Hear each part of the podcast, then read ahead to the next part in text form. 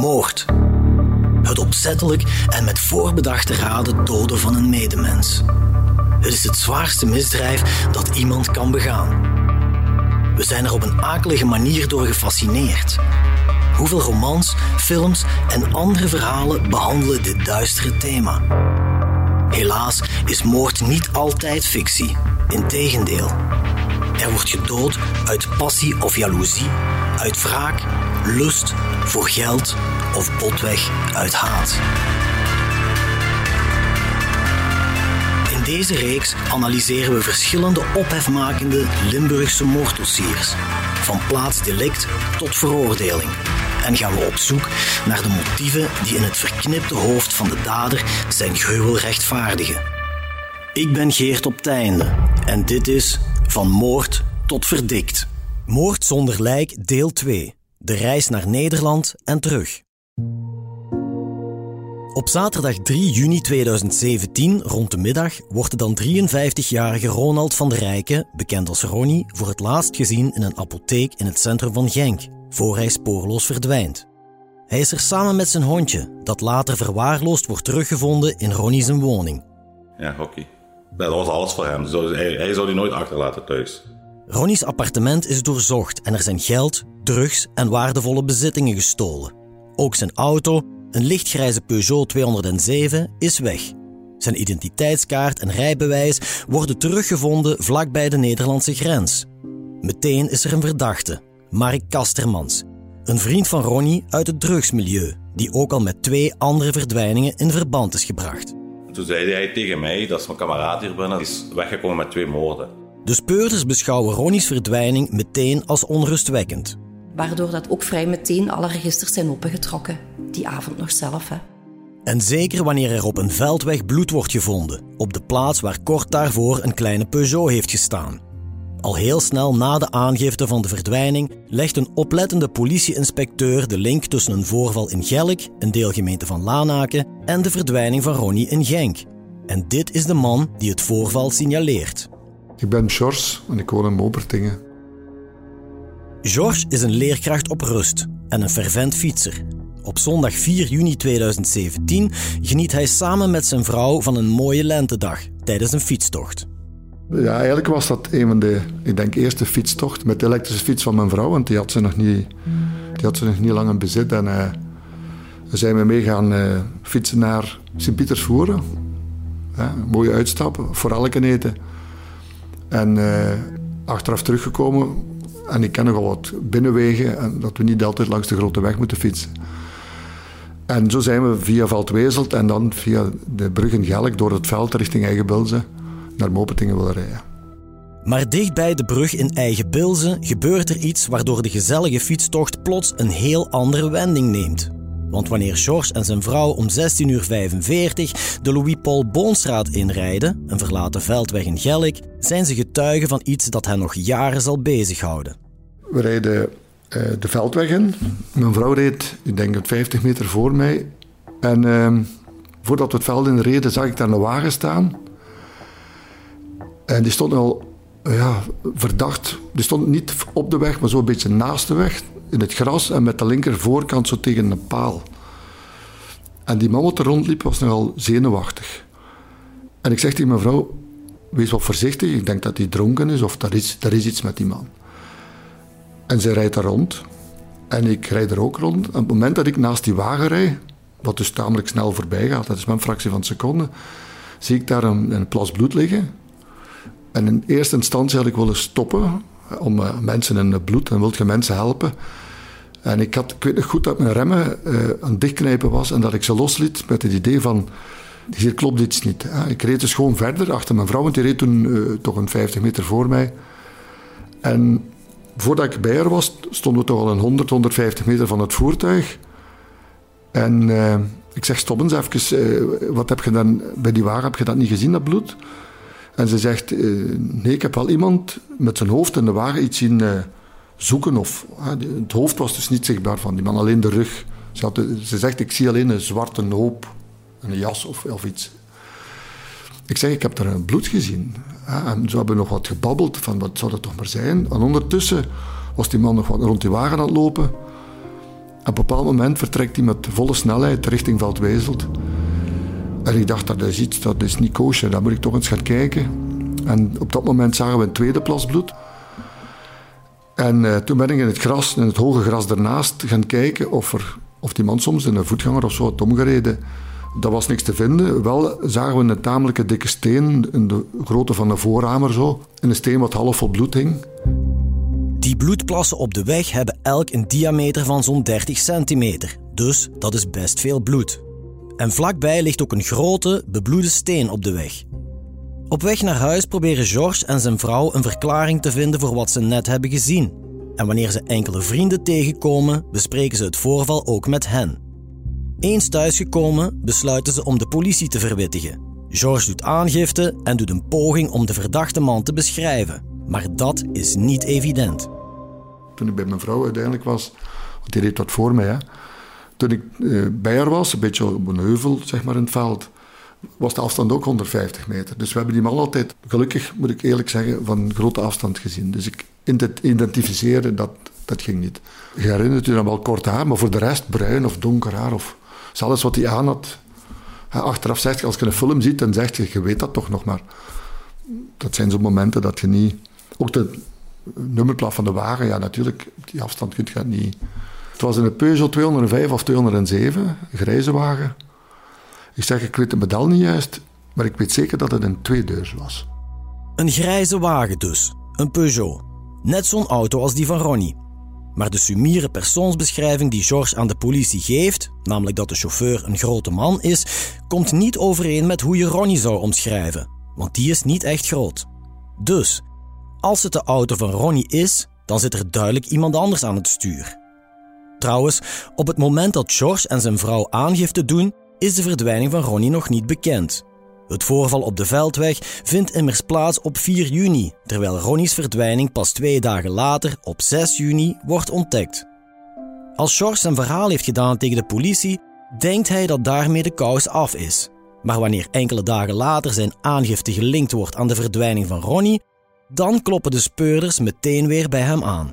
Maar de week nadien belde me iemand van de recherche in Genk of ik niet langs ging komen. Ik dacht, als het zo ernstig is, dan kom je maar naar thuis. En toen is hij met zo'n anonieme wagen, en ik voelde onmiddellijk dat het nog wat hoger niveau was, is me met een, een, ja, een, een, een tweede verklaring, een diepgaandere verklaring, zeg maar, uh, komen, komen opnemen. En, en toen heeft hij gezegd, ja, we hebben, ja, we hebben een, een voorgevoel, maar ik mag daar niet veel over vertellen, maar we zijn iemand op het spoor. En nu is het de derde maal dat hij een ernstig vergrijp gedaan heeft, of dat wij denken dat hij dat gedaan heeft. En, en we hopen dat we nu iets kunnen doen, dat we nu... uiteindelijk die de beklaagde zeg maar, kunnen arresteren. Of... De gebeurtenissen maken een diepe indruk op Georges en zijn gezin. Intussen proberen de speurders te weten te komen of de Peugeot die Georges in de Louis-Paul Boonstraat zag inderdaad de wagen van Ronnie is. Ze vragen de beelden op van bewakingscamera's in de buurt in de hoop om een nummerplaat of een chauffeur te kunnen herkennen. De mensen van de lokale politie hebben toen... onmiddellijk een buuronderzoek gedaan en ze hebben daar vastgesteld dat in de straat aanpalend een camera stond aan een woning. Ze hebben die bekeken en daar zien we het voertuig van het slachtoffer op. Bingo, zegt de case officer van de federale gerechtelijke politie van Limburg. Waarom weten we dat? Met honderd procent zekerheid. De nummerplaat van het voertuig was duidelijk leesbaar en aan het stuur zat een man, breed geschouderd met een zwart singletje aan. En dat was duidelijk niet ons slachtoffer, dus een andere persoon. En dan zien we... als we die weg volgen, dat we in Veldwezelt uitkomen, daar is hij richting de grens gereden. Daar is nog een camera van een particuliere woning, die hebben we ook bekeken, daar is hij ook langs gereden. Zo weten we zijn traject. De kwaliteit van de beelden is onvoldoende om de chauffeur te kunnen identificeren. Maar de speurders zijn er nu wel zeker van dat de wagen in de Louis-Paul Boonstraat wel degelijk die van Ronnie is. Bovendien komt de persoonsbeschrijving van de man met het zwarte marcelletje aan het stuur verdacht veel overeen met Mark Kastermans. U weet wel, een drugscontact en vriend van Ronnie die onder de aandacht van de speurders komt wegens zijn mogelijke betrokkenheid bij enkele eerdere verdwijningen. Om zekerheid te krijgen dat het voorval op de Veldweg gelinkt is aan de verdwijning van Ronnie, wordt het teruggevonden bloed vergeleken met D N A van Ronnie's tandenborstel. Dus op de P D, de plaatsdelict, ik bedoel daarmee de plaats waar het bloed is gevonden van Ronnie, was er ook een steen gevonden van zeven op negen centimeter ongeveer en die was bebloed. Nu, we moeten natuurlijk weten van wie is dat bloed. En omdat er wat een onrustwekkende verdwijning zat, is bij de huiszoeking zijn er voorwerpen van Ronnie meegenomen, persoonlijke voorwerpen, en die zijn vergeleken met het bloed op de plaatsdelict, op de P D. En dat was binnen de kortste keren een uitsluitsel over dat dat honderd procent zekerheid het bloed van Ronnie was. Dus er is Ronnie op de Louis-Paul Boonstraat iets overkomen. En omdat daar een dikke steen lag met zijn bloed aan, aan verschillende zijden, menen wij te mogen stellen dat het slachtoffer, Ronnie, daar geslagen is geworden met een steen. Het is een belangrijke doorbraak in de zoektocht naar Ronnie. Maar er zijn nog heel wat onbeantwoorde vragen. Want hoe is Ronnie daar terechtgekomen? En waar is hij daarna naartoe gebracht? De speurders vragen opnieuw camerabeelden op en de telefonie- en bankgegevens van Ronnie en van verdachte Mark Kastermans. Die informatie leggen ze naast elkaar om na te gaan of de mannen elkaar die vierde juni kunnen hebben gezien. Dus we stellen vast dat op vier juni Mark Kastermans zijn gsm-toestel niet in het Genksen is. Dat wil zeggen, is hij daar niet geweest? Nee, maar die wordt er niet getraceerd op dat moment. Waarom niet? Eén, hij staat misschien niet aan, of twee, hij krijgt geen enkel gesprek binnen en waardoor er geen communicatie is. Wat zien we nog? Dat hij diezelfde middag wel in het Genkse is, omdat hij daar met zijn bankkaart een bepaalde transactie doet in het tankstation in Genk, op anderhalve kilometer van de woning van het slachtoffer. Even later doet Kastermans nog een betaling, opnieuw in een tankstation, maar nu in Bilzen. Daar koopt hij twee drankjes, een blikje Gordon, zijn favoriete bier, en een blikje Fanta. De vraag die de speurders zich stellen, voor wie is die Fanta? En er is meer. Als de politie de locaties en de tijdstippen bekijkt van de twee aankopen, valt hen iets op. We zien ook uit de bepaalde beweging van punt A naar punt B, Genk-Bilzen, dat daar een bepaalde tijd tussen zit die hij niet te voet kan doen, die hij niet met de fiets kan doen, dus moet hij met een voertuig geweest zijn. Kort na de stop in Bilzen wordt de gsm van Ronnie in Lanaken getraceerd. Daar is Kastermans ook, vermoeden de speurders, want hij lijkt wel heel erg op de chauffeur van de wagen die daar gespot wordt. De speurders denken dan ook dat Ronnie en Kastermans samen in de wagen zitten. Hun theorie? Het duo rijdt vanuit Genk via Bilzen naar Lanaken, waar Ronnie op de verlaten veldweg geslagen wordt met een steen, waarna de auto vervolgens over de grens rijdt. En dan zien we aan de hand van de telefonie van Mark dat hij op een bepaald moment Nederland is binnengereden, want hij heeft een bericht gekregen, een welkomstbericht, welkom in Nederland. Dus hij zat hij op het Nederlands netwerk. Zijt je daar met honderd procent zekerheid in Nederland? Nee, maar hij ligt wel dicht tegen de grens. Nu, als we dan zien dat hij Nederland is binnengereden, waar dat hij een telefoongesprek voert met een Nederlands nummer.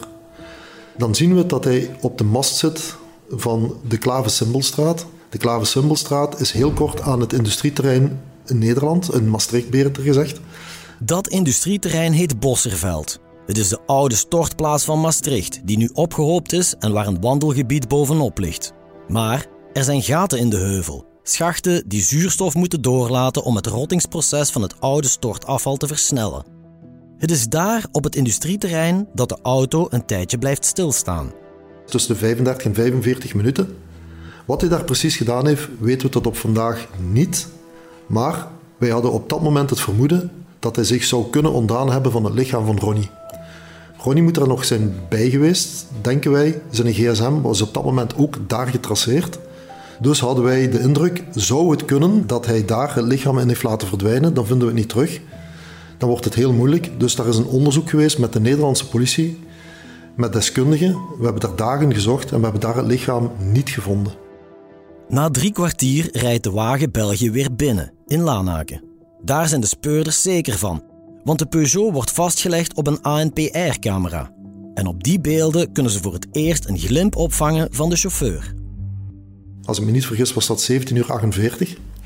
En zien we dat er ene persoon in de auto zit, breed geschouderd, met een zwart singletje aan, waarvan we aannemen dat dat op dat moment Mark is. We zien daar geen tweede persoon in dat voertuig zitten.